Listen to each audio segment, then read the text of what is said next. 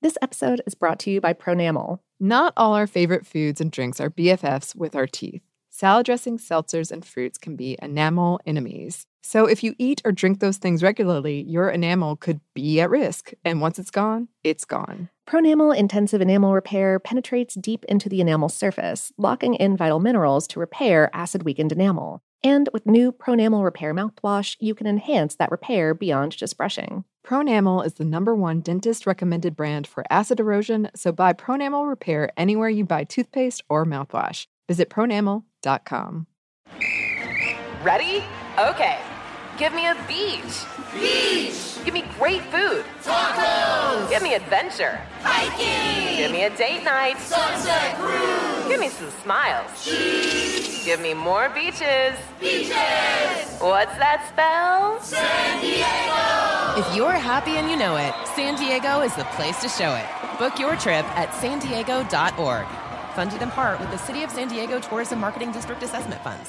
Something that makes me crazy is when people say, well, I had this career before, but it was a waste. And that's where the perspective shift comes that it's not a waste, that everything you've done has built you to where you are now.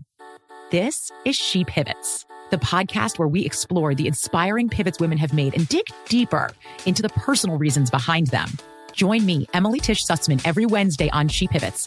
Listen to She Pivots on the iHeartRadio app, Apple Podcasts, or wherever you get your podcasts. This is the story of how a group of people brought music back to Afghanistan by creating their own version of American Idol.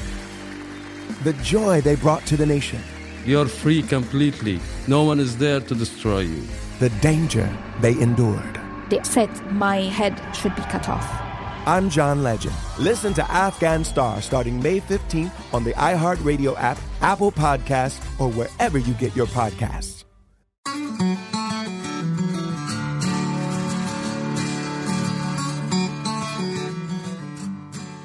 Hello, and welcome to Savor production of iHeartRadio and Stuff Media. I'm Annie Reese. And I'm Lauren Vogelbaum, and today we're talking about picnics. Yes. and I would like to start a story with a picnic basket um, because this idea has been on my mind since I went to a Weird Al concert a couple of weeks ago. Okay. And this was courtesy of our coworker and friend Alex Williams. Uh-huh. Which, if you haven't checked out his new show that I semi-produce, Ephemeral, you totally should. Oh, yeah, yeah, it's super excellent. It is. But anyway, he gave me some free tickets to the show because he had some family members cancel. Um, and it was outdoors on the grass, and you could bring in your own food and drink. And the people in front of us had our attention the whole time because they had this picnic basket that blew our mind and everybody around us. We were not the only ones that were staring at the, this picnic basket because it was uh-huh. like steampunk and it had these leather straps on the inside for plates and utensils, champagne flutes, but they didn't have the, the bottoms. And there was this thing you could put them in in the picnic basket. Oh, wow. But the pièce de résistance, it had a fan. a fan A fan inside blowing. To keep that's wild. I mean, in Atlanta in the summer, Yeah. a picnic basket with a fan. Dang. My mind. You are impressed. I was very impressed.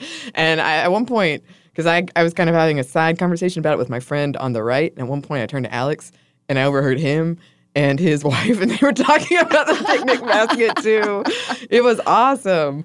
Ah, Anyway, also an Easter egg, we had to make a promotional video once. for Yes. This very show. Uh-huh. And there's a scene toward the end where we're having a picnic with several of our past topics like pineapple, fried chicken. yeah, all of these food items from past episodes that we had done. Right. Exactly. And it was in Piedmont Park. And they were filming Avengers Infinity War right next to us. And they can't, like, technically kick us out, but I could tell they were annoyed. They were getting real ready to do it. Yeah, they they were like I, I think that we had to time our shots very carefully because they kept like like trouncing across the background with all of these uh, giant like rig works that they were getting ready to set up. So if Yeah. we had gotten there like an hour later, I don't think we could have done it.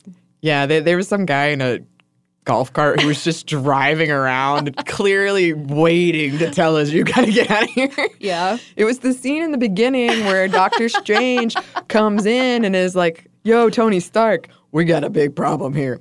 Anyway, when I was thinking about this, I I have had some successful picnics in my day, and they mostly are or were at concerts or shows.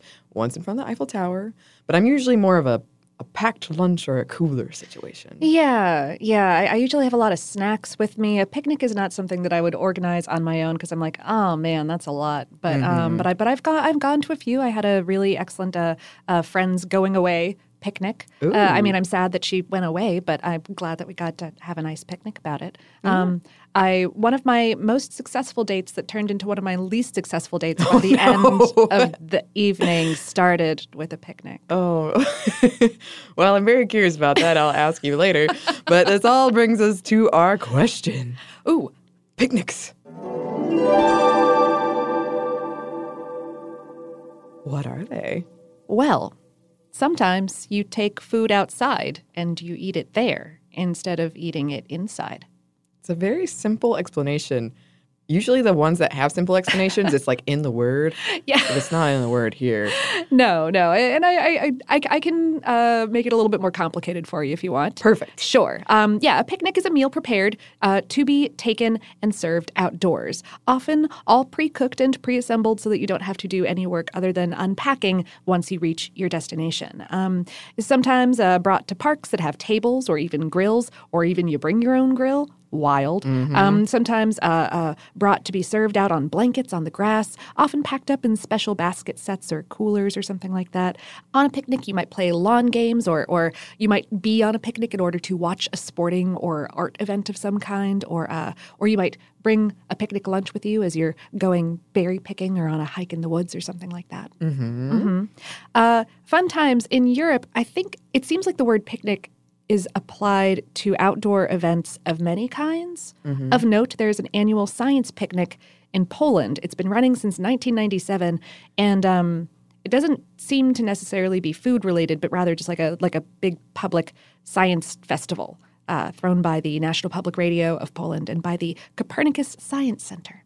That sounds fun. I know. I want to go to this thing now. well, Yeah. put it on our field trip list. Mm-hmm. Some popular picnic options in the U.S. are fried chicken, potato salad, watermelon or other fruit, lemonade, beer, hot dogs, pie, deviled eggs, sandwiches. Uh, wine, cheese, bread, cold cuts, cut fruit, cut vegetables, chips, dips, handheld baked goods, uh, chicken salad, tuna salad. Mm-hmm. Yeah. Mm-hmm.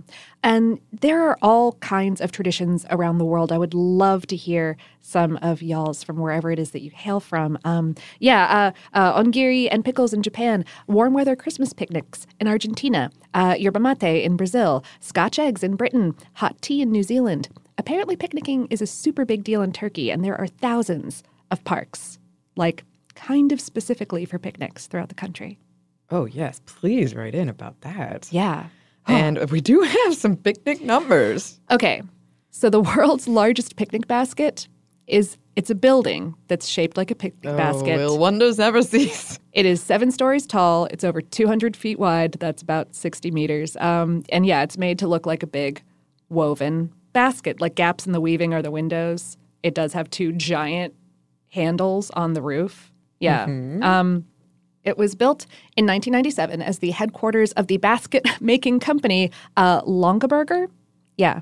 Cost $32 million to build it. hmm Yeah, I mean, and it looks like their iconic picnic basket. It, it even has like the little brass plate on the top of it. Anyway, yeah, uh, the company has since fallen on rough times and abandoned the building. It's abandoned? Uh, yeah, I think that, or hmm, I think as of 2016, no one was in it. This is rife for a horror movie. oh my gosh. I have got to give this more thought later. There's an abandoned picnic basket building Yeah, that I could shoot a horror movie in. Yeah, at, at the time, I think it had like maybe reverted to um, to to the local government ownership, um, and was possibly for sale for as little as like six hundred thousand dollars. Oh, we can do this, Lauren. Yeah, I know. we gotta get a Kickstarter going. we have a picnic building all to ourselves soon enough. All right. I need this horror movie to involve giant ants for It- oh, sure. yes. Ooh, Okay. Okay. I need to focus. Um, some places on our very own Beltline offer baskets with food for the park, um, for Piedmont Park. And the Beltline is, in case you don't know, is sort of like a converted railway walkway. Yeah, yeah, it's it's it's for uh, uh, um, humans to move across. Oh, that's not very descriptive. It's it's for Yeah. walkers and bike riders and It's stuff like, the that. High Line in New York. If you've been to that, Sure. And yeah, no, this is a this is a whole business in many places around around the world. Um, uh, lots of restaurants and caterers will offer um, uh, sometimes literal baskets. They will pack up for you, ranging from simple sandwiches to whole spreads with like steak and shrimp cocktail and whatever it is. what a fancy picnic! I know. In the UK, National Picnic Week is in June. Um, and there are all kinds of holidays around the world celebrated with picnics. The one that's coming to mind is Dia de los Muertos, where um, uh, you would frequently go with your family to have a kind of little picnic in the cemetery where uh, you have family plots. But yeah, that's that's the one that's coming to mind. Lots more. Lots more. Oh yes. And I wrote picnic baskets, picnic baskets. Um, it's a mystery to all of us, but I, I think it, it's just to reiterate how impressed I am. I didn't know there was this whole world of um, picnic baskets that are very. They're much more than I thought they were. I guess is what I'm trying to say.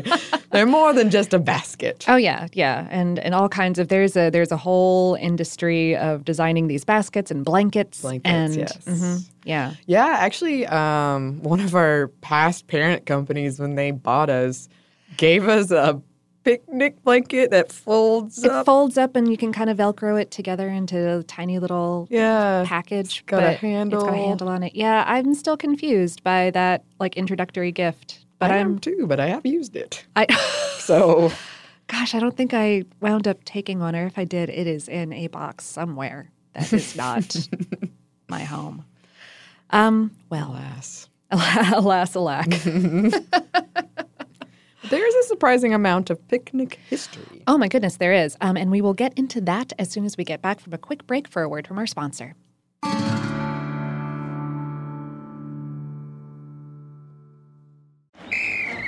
Let's hit it. Give me a vacation. Vacation. Give me a wave. Surfing. Give me a city tour. The trolley. Give me animals. The zoo. Give me some sea life. Give me museums. Balboa Park. Give me a woo. Roller coaster. What's that spell? San Diego. If you're happy and you know it, San Diego is the place to show it. Book your family vacation at san diego.org. Funded in part with the City of San Diego Tourism Marketing District Assessment Funds. This is Neil Strauss, host of the Tenderfoot TV True Crime Podcast, To Live and Die in LA. I'm here to tell you about the new podcast I've been undercover investigating for the last year and a half. It's called To Die For. Here's a clip. All these girls were sent out into the world and they were told try to meet important men. Try to attach yourself to important men. The voice you're hearing is a Russian model agent telling me about spies sent out to seduce men with political power. the war in ukraine is also being fought by all these girls that are all over important cities. For the first time, a military trained seduction spy reveals how the Russian government turned sex and love into a deadly weapon. If you want to kill your target, it's easy. You just seduce him, take him somewhere, start having sex, and then he's very vulnerable, so you can kill him easily. To Die For is available now. Listen for free on the iHeartRadio app, Apple Podcasts, or wherever you get your podcasts. I used to have so many men. How this beguiling woman in her 50s, She looked like a million bucks. with zero qualifications, She had a Harvard plaque. tricks her way past a wall of lawyers and agents. She's got all of these Maseratis and Bentleys all in the driveway. Is it like a mansion? Yes, it's a mansion that this queen of the con uses to scam some of the biggest names in professional sports out of untold fortunes. About six million. Approximately $11 million. Nearly $10 million was all gone. Employing whatever means necessary to bleed her victims dry. She would probably have sex with one of her clients. Hide your money in your old rich man because she is on the prowl. Listen to Queen of the Con, Season 5, The Athlete Whisperer, on the iHeartRadio app, Apple Podcasts, or wherever you get your podcasts. Oh, hi, I'm Rachel Zoe, and I'm back for another season of my podcast, Climbing in Heels. You might know me from the Rachel Zoe Project, or perhaps from my work as a celebrity stylist. And guess what? I'm still just as fully obsessed with all things fashion, beauty, and business. My podcast, Climbing in Heels, is all about celebrating the stories of extraordinary women, and this season, we're taking things up a notch. I'll be talking to some incredible women across so many industries, from models and beauty industry stars to doctors, entrepreneurs, and TV personalities. Climbing in Heels is here to bring you a weekly dose of glamour, inspiration, and fun. Every week, listeners will be able to ask me any questions. I'm answering it all. My life is absolutely crazy with so much going on, and I'm so beyond excited to bring you along for the ride. Whether we're talking red carpet looks, current trends, or products I'm obsessed with, I'm here to be your fashion fairy godmother. Listen to Climbing in Heels every Friday on the iHeartRadio app, Apple Podcasts, or wherever you get your podcasts. And we're back. Thank you, sponsor. Yes, thank you. And before we get too deep into the history, we really have to talk about where the word comes from. Yes, yes, because a lot of the internet will tell you that it has a racist background. Yeah, that uh, most of your first results will be pages looking into whether or not it is racist or the practice is racist. Yes, and this is partially a misunderstanding that stems from a rumor that the word picnic comes from uh, murders and lynchings of black people in America during the 18 and 1900s. Um, that it originally meant to pick an N word to murder. Right. Um, it does not. It does not. Um, historians agree that the word derives from a mid 1600s French word, pique-nique, referring to essentially foodies or snobs who bought their own wine when going out. Uh, the pique most likely referred to either picking at your own food or just pick um, what are you going to contribute. The nique was probably just a silly or nonsense rhyming word. Um, or possibly maybe an obsolete term meaning trifle or a small amount or nothing whatsoever. Pique-nique translated to each pick a bit. The word appeared in Origine de la langue Françoise de Ménage in 1692, which historians take to mean it had been around in that country for a while. Mm-hmm. It popped up even earlier, though, with a different meaning in 1649's Les charmants effets des barriquettes aux l'amitié durable de la Compagnie des Frères Bacaniques de Pique-nique. Oh, oh my goodness. Such a long title. Why? Why? Uh, French. This was a burlesque satire, and the character Pique-nique is a hero, but also a glutton, out of place when compared to the food shortages in the background resulting Ah. from his, his rebellion. So historians speculate that it's an ironic name that had an association with over the top meals born from the expense of others. It didn't appear in English until 1800. But Uh, yes, yes. Uh, the the etymology of the word aside, an estimated 4,000 lynchings of black people did take place in settings similar to a picnic between 1882 and 1962. From historian Philip Dray, quote, lynching was an undeniable part of daily life, as distinctly American as baseball games and church suppers. Men brought their wives and children to the events, posed for commemorative photographs, and purchased souvenirs of the occasion as if they had been at a company picnic. And there are a lot of truly horrific stories out there. yes, um, people have been terrible, Mm-hmm. and there are if if that is a uh, a piece of history that you are interested in researching, there is certainly very upsetting information out there for you. Okay, but with that out of the way, Yes. hard to make transitions from something as terrible as that. Yes. Uh, okay, the first fancy meals enjoyed outside probably took place in the Middle Ages when hunting was all the rage among the well to do. And art from this period, like Robin Hood or the Bayeux Tapestry, feature picnics. Yeah, these would have been banquets for the ruling class and royalty, uh, prepared and carried and served by dozens of servants. Although woven baskets might have been used to carry the food and dishware, like even back then, as they're so light and strong. Just makes sense. Convenient. Art from China around the same time, like 900 CE or so, depicts picnics as well. Elaborate lunches staged on brightly colored rugs with all this fancy dining ware like cast bronze coated in gold or silver and intricately etched. Uh, lots of servants and attendance there too. Later Chinese designs, circa the 14 to 1600s, ditched the, the weighty metal for bamboo lacquerware. Um, these really smartly nesting pieces with a with a core of wood uh, coated in in lacquer, uh, several layers of lacquer, and then an outside layer of sturdy woven bamboo. And yeah, it would keep the contents insulated like a thermos and was waterproof. Popular among wealthy folks living in cities. Chinese lacquerware would spread to Japan and was expanded into varyingly fancy stuff from like relatively simple red and black party wear to super elaborate gilded picnic cabinets. These portable lunch cabinets had like tiers of trays and spaces to hold plates and cups of different sizes, and often a little niche where you could secure a sake bottle or teapot. In Tokyo and Kyoto, these picnic sets were, were often wedding gifts. Oh. Yeah. And for a long time, picnics were squarely an activity for the rich. Oh, yeah. Because you didn't have time or funds for a leisurely meal outdoors if you weren't. Right, right. You might be served a meal outdoors if Right. you were working in a field, or you might take your lunch along with you, but it wasn't like a, oh, let us retire to the blanket. Yeah. Yes, exactly. This started to change around the 1700s in Europe. However, at the time, a lot of these picnics took place indoors. Anyone invited had the option to bring a dish or drink or simply pay their share. They had this air of refined, intelligent, witty back and forth, like a verbal chess match complete with food and drink. Tete a tete en pique-nique, as Jean Jacques Rousseau wrote. Some bigger picnics went all out with music and dancing, sort of like a ball.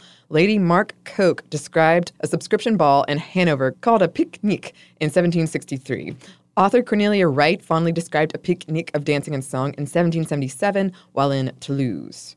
And this was the same time the first restaurants were opening in Europe. And the same people who picnicked excitedly checked out these restaurants and sometimes would bring like a picnic to a restaurant, from what I understand. Huh. hmm I think that's still a thing Okay. in some places. Well, I mean, you need snacks along the way. of course, for your your long trek to eat, you need a basket of food to eat. Yeah. Then along comes the French Revolution. A lot of those who had the means to picnic fled France. Some went to Austria, Prussia, or the US, but most went to nearby Britain and specifically London. While their financial situation was tighter than before, these French aristocrats introduced the British to the picnic. This had two main consequences. the first one's my favorite.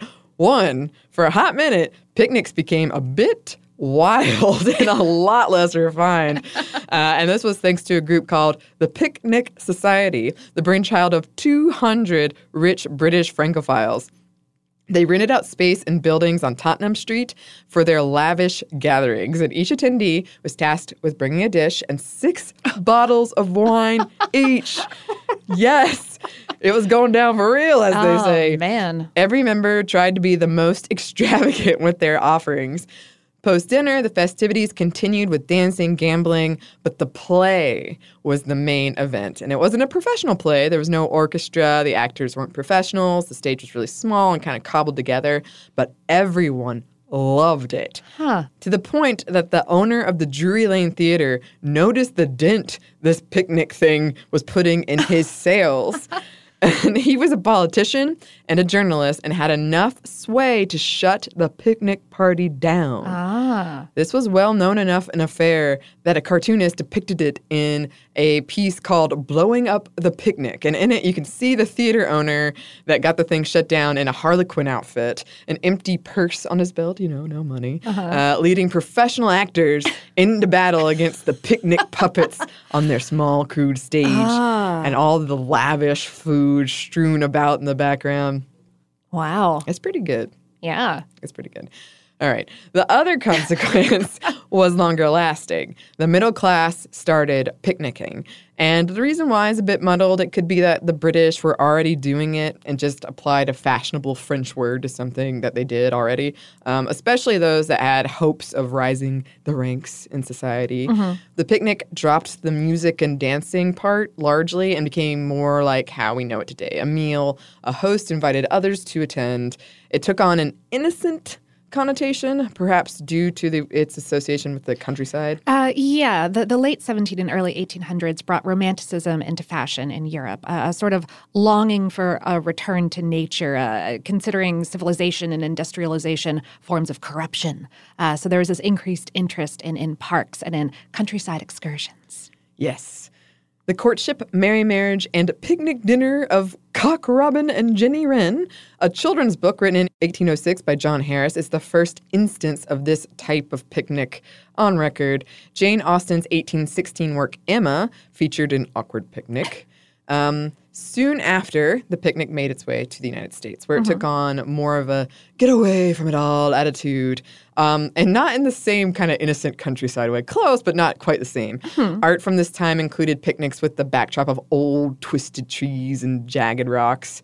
At the same time, France, with a fresh new monarchy, went back to indoor picnics. Um, and they just, to me, they just seem like dinner parties. I don't know. But anyway, uh, again, particularly for the rich, author George Sand described picnicking 16 hours in a restaurant in 1839. That is a long picnic.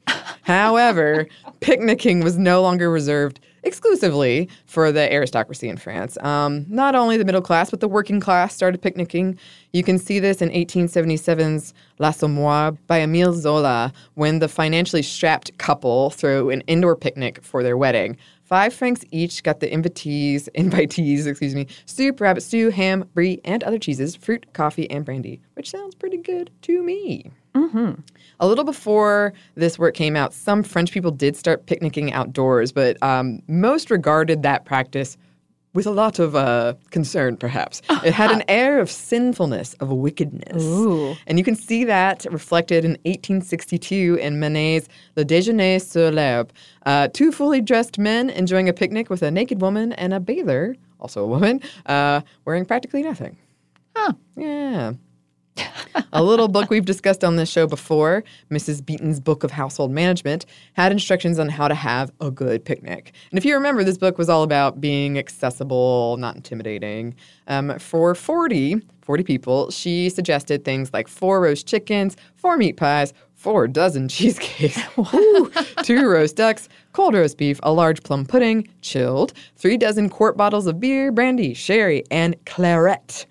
I would totally be in. I would be so excited. Oh to my go to that. goodness, I have never seen such a fancy picnic. Um, this section also included a list of things not to be forgotten, Oh, yes. including horseradish, a bottle of salad dressing, a bottle of vinegar, good oil, mustard, pepper and salt, pounded sugar, lump sugar, teacups and saucers, teapots and corkscrews. Very important. hmm Yeah, the English were pretty into outdoor picnics throughout the Victorian era. Lots of societies and clubs, from like sports to academics to religious groups, held annual picnics. Uh-huh. And this is when the picnic hamper or, or basket um, that we think of today, made of uh, wicker or wood and, and leather or cloth, uh, that evolved during this time. hmm Their popularity soared to such heights that businesses started selling specialized picnic baskets. Yeah, yeah, packed with uh, travel tableware and portable kettles and burners and ready-made meals. Um, everything from meat pies and hothouse fruit, so fancy, ooh, to uh, to wild duck that required no cutting. Thank you Oh. very much. A ragu of veal,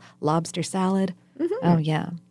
And in England, these hampers were particularly popular among spectators at sporting events like derbies. Apparently, on Derby Day, carriages would start lining up to pick up a, a, a posh picnic basket from um, from Fortnum and Mason, starting at four o'clock in the morning. Ooh. Yeah. Wow. hmm And also, apparently, rich British and American tourists in the middle of the 1800s would picnic at battlefields um, of the Crimean War and the American Civil War, like like just hoping to check out some action. Like they don't have Netflix, so this is how they make their fun.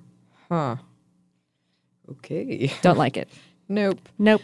Uh, the expression no picnic, meaning not fun, was first recorded in 1888.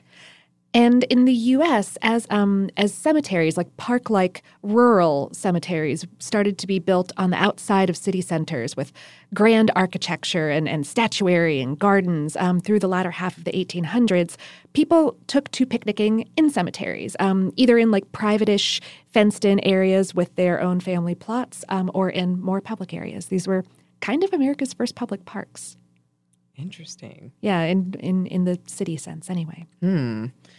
It wasn't until the 20th century the outdoor picnic entirely lost its stigma and surpassed the indoor variety in popularity. And this was in part thanks to new ways of getting out to the countryside, trains. I wanted to say the movie title Planes, Trains, and Automobiles. Trains, automobiles, and bikes. Um, no planes yet. Not yet. Not and I don't picnics. know. I mean, I'm sure some rich people have taken Oh, a, gosh. a plane for a picnic, but most of us have not done that thing. Um, we see this in 1908's Wind in the Willows, not the plane thing, when a hungry mole asked Ratty what's in his picnic basket. Quote, There's cold chicken inside it, replied the rat briefly. Cold tongue, cold ham, cold beef, pickled herring salad, French roll, rolls, cress, and sandwiches, spotted meat, ginger beer, lemonade, soda, water. Oh, stop, stop, cried the mole in ecstasies. This is too much. Do you really think so? inquired the rat seriously. It's only what I always take on these little excursions, and the other animals are always telling me that I'm a mean beast and cut it very fine. Who knows what that means? I want to think about it later. I'm sure there's been some literary discussion around it. Uh, um, it was around this time, the um, the the turn of the 20th century, that baskets with uh, built-in spaces for tableware, oh, those little Mhm. little little loops and stuff to hold all your stuff in place, um, became popular.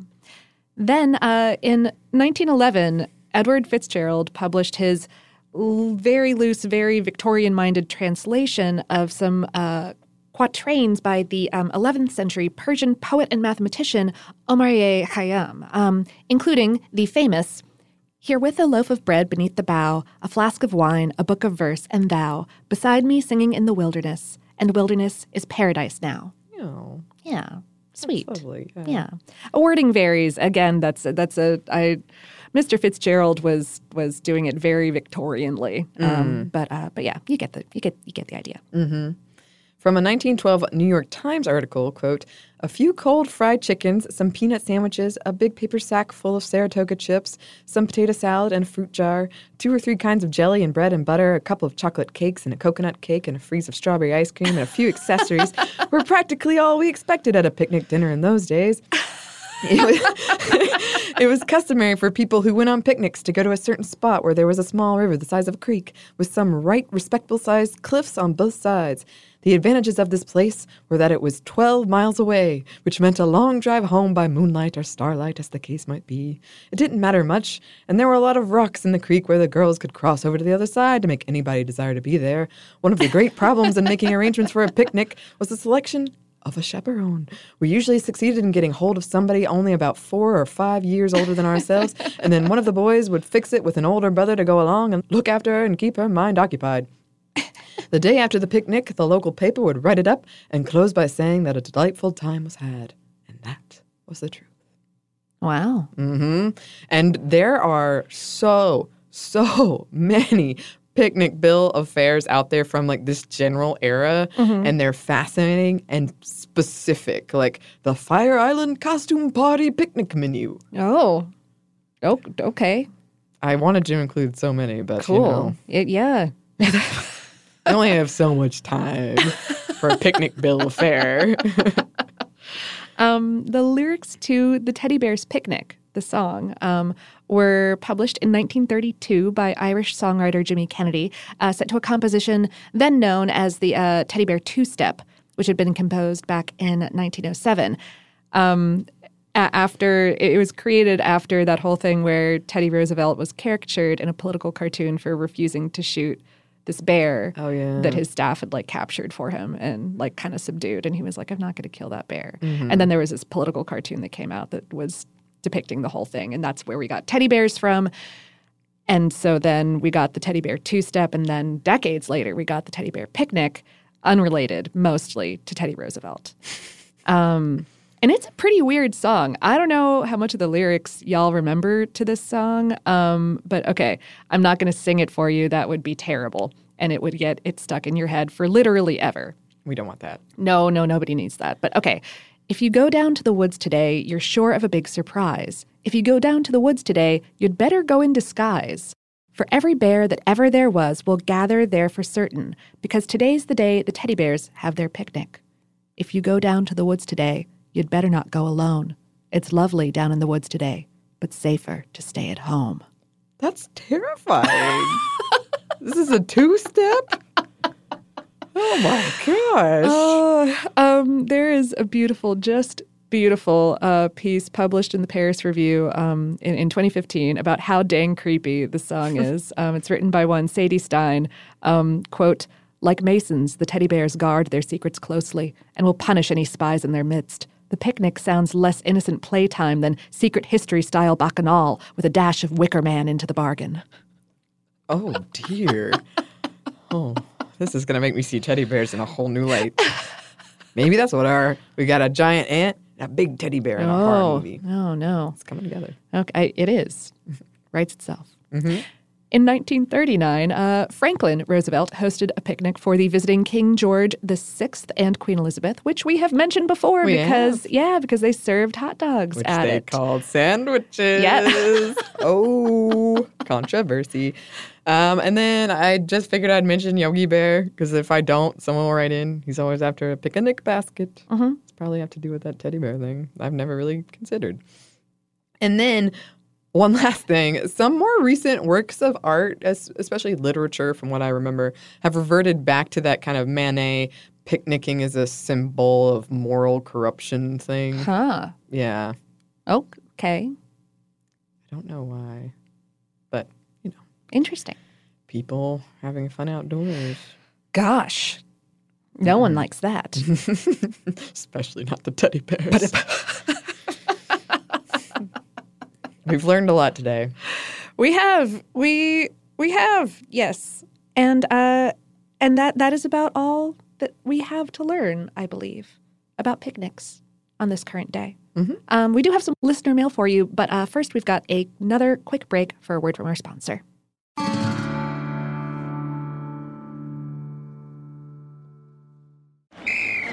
Ready? Okay.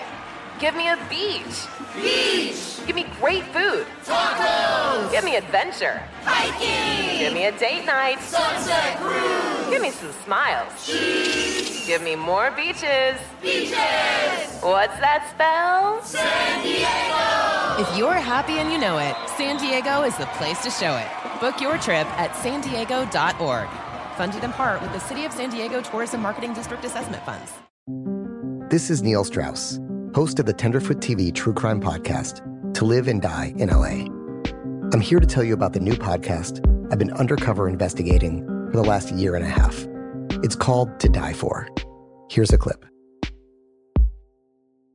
all these girls were sent out into the world and they were told try to meet important men try to attach yourself to important men The voice you're hearing is a Russian model agent telling me about spies sent out to seduce men with political power. the war in ukraine is also being fought by all these girls that are all over important cities For the first time, a military trained seduction spy reveals how the Russian government turned sex and love into a deadly weapon. If you want to kill your target, it's easy. You just seduce him, take him somewhere, start having sex, and then he's very vulnerable, so you can kill him easily. To Die For is available now. Listen for free on the iHeartRadio app, Apple Podcasts, or wherever you get your podcasts. I'm Tamika D. Mallory. And it's your boy, Mysonne, the General. And we are your hosts of TMI. New year, new name, new energy, but Same old us. Oh, And catch us every Wednesday on the Black Effect Network, breaking down social and civil rights issues, pop culture, and politics in hopes of pushing our culture forward to make the world a better place for generations to come. But that's not all. We will also have special guests to add their thoughts on the topics, as well as break down different political issues with local activists in their community. If you like to be informed and to expand your thoughts, listen to TMI on the Black Effect Podcast Network, iHeartRadio app, Apple Podcasts, or wherever you get your podcasts. That's right. As important as choosing the right destination when traveling is choosing the right travel partner. Gene! Eugene Fodor. Gene was booted. Much of the joy you will find on the road comes from the person you share it with. So you write the books, Gene, and Vlasta runs the business. I understand now. It is a wise man uh, who marries a wiser woman. But be careful and choose your travel partner well, because the worst trips result when two partners have two different agendas. Get down! I'm not stupid, Gene. Something is going on, and it's high time you tell me the truth. Freeze, Americano! Gene, oh! run! So travel before it's too late. Your money will return, your time won't, and we're all too quickly approaching that final destination. Listen to Fodor's Guide to Espionage on the iHeartRadio app, Apple Podcasts, or wherever you get your podcasts. And we're back. Thank you, sponsor. Yes, thank you. And we're back with Listener Mail. That's if Yogi Bear uh, decided to attack you, like I think he wants to. I've never seen Yogi Bear. I don't know what I'm talking about. You've never seen Yogi Bear? Nope. What? I know How he wants you- the picnic basket, though. How did you escape it? Okay, anyway. Anyway, Chanel wrote, I recently bought myself a cast iron pan. Congratulations, Ooh, they're yes, awesome. they are. While certainly not unheard of in Australia, cast iron pans are not standard here. I'm obsessed with it and have been cooking Hmm. everything I can think of in my lovely new pan. I even went and bought six tiny baby pans to cook individual desserts in. Oh, yay. While listening to your chocolate chip cookie episode, I proudly told the empty car that I had recently made a giant chocolate chip cookie, or cookie as you say, in my cast iron pan. Ooh. No one I know has ever seen a giant chocolate chip cookie before, so it was quite exciting. I'm sure the car was thrilled. Uh, then just this weekend, my brother and I went to the shops and saw rhubarb sitting out the front of the fruit and veg shop. I bought some for another cast iron experiment and told my brother that you can't eat the leaves as they are poisonous. A podcast told me so. He found it amusing that I listened to podcasts about rhubarb. we walked on to the Dutch carrots, and I informed my brother that you can eat the tops of tops of carrots. A podcast told me so. While he was laughing, an old woman who had overheard me came up and said, "Wow, what can you do with the carrot tops?" While I was trying to remember if you should steam them or stew them, the lady said, "But don't eat the leaves of that rhubarb; it's poisonous." the lady continued to press me on carrot details. I tried to sneak away to purchase my fresh produce, and just as I thought I had got away from the lady, she yelled from the other side of the shop, Hey, carrot lady, can you eat the tops of purple carrots too? and brandished a purple carrot at me. So thanks for being the influence of a very interesting grocery shop. I made a delicious rhubarb cobbler in my big and small cast iron pans.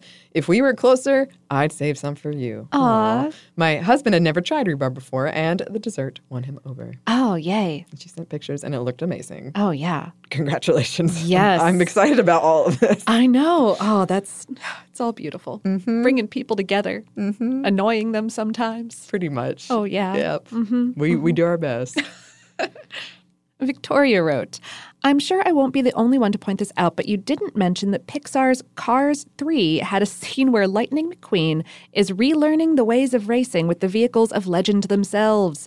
In the training montage, all the cars went for a moonlight drive, no headlights, and so that they used to run moonshine back in the day. A spirited little alcohol history hidden within a children's movie. Huh.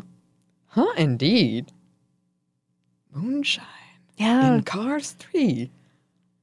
You know, I I'm not gonna go into it right now, but I made Dylan listen to it the other day. My whole the Pixar connected universe theory. Oh, uh huh. And if anyone's interested, you should look up because Cars. Well, there's a lot of stuff in here about moonshine that I find fascinating that they would bring it up. Sure. I, I I have I haven't I haven't seen Cars three. Um. I can't wait to annoy you with this. I can't wait. I forgot about that though. Uh, so that's great. Yeah, yeah. Thank you. Yes, thanks Uh, to both of them for writing in. If you would like to write to us, you can. Our email is hello at savorpod.com. Or you can find us on social media. We are on Twitter, Facebook, and Instagram at SavorPod. We do hope to hear from you. Savor is a production of iHeartRadio and Stuff Media. For more podcasts from iHeartRadio, you can visit the iHeartRadio app, Apple Podcasts, or wherever you listen to your favorite shows. Thank you, as always, to our super producers, Dylan Fagan and Andrew Howard. Thank you to you for listening, and we hope that lots more good things are coming your way.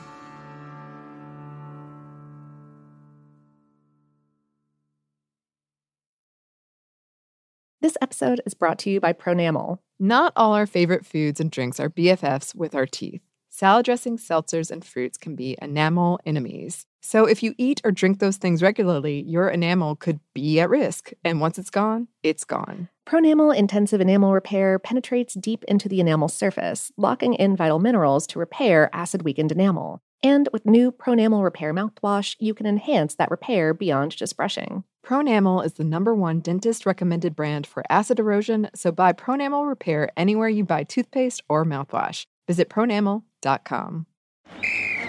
Let's hit it. Give me a vacation. Vacation. Give me a wave. Surfing. Give me a city tour. The trolley. Give me animals. The zoo. Give me some sea life. Give me museums. Balboa Park. Give me a woo. Roller coaster.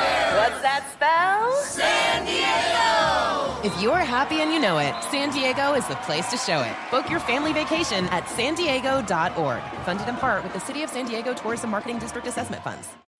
When you need mealtime inspiration, it's worth shopping Kroger, where you'll find over 30,000 mouthwatering choices that excite your inner foodie. And no matter what tasty choice you make, you'll enjoy our everyday low prices, plus extra ways to save, like digital coupons worth over $600 each week. You can also save up to $1 off per gallon at the pump with fuel points. More savings and more inspiring flavors make shopping Kroger worth it every time. Kroger, fresh for everyone. Fuel restrictions apply.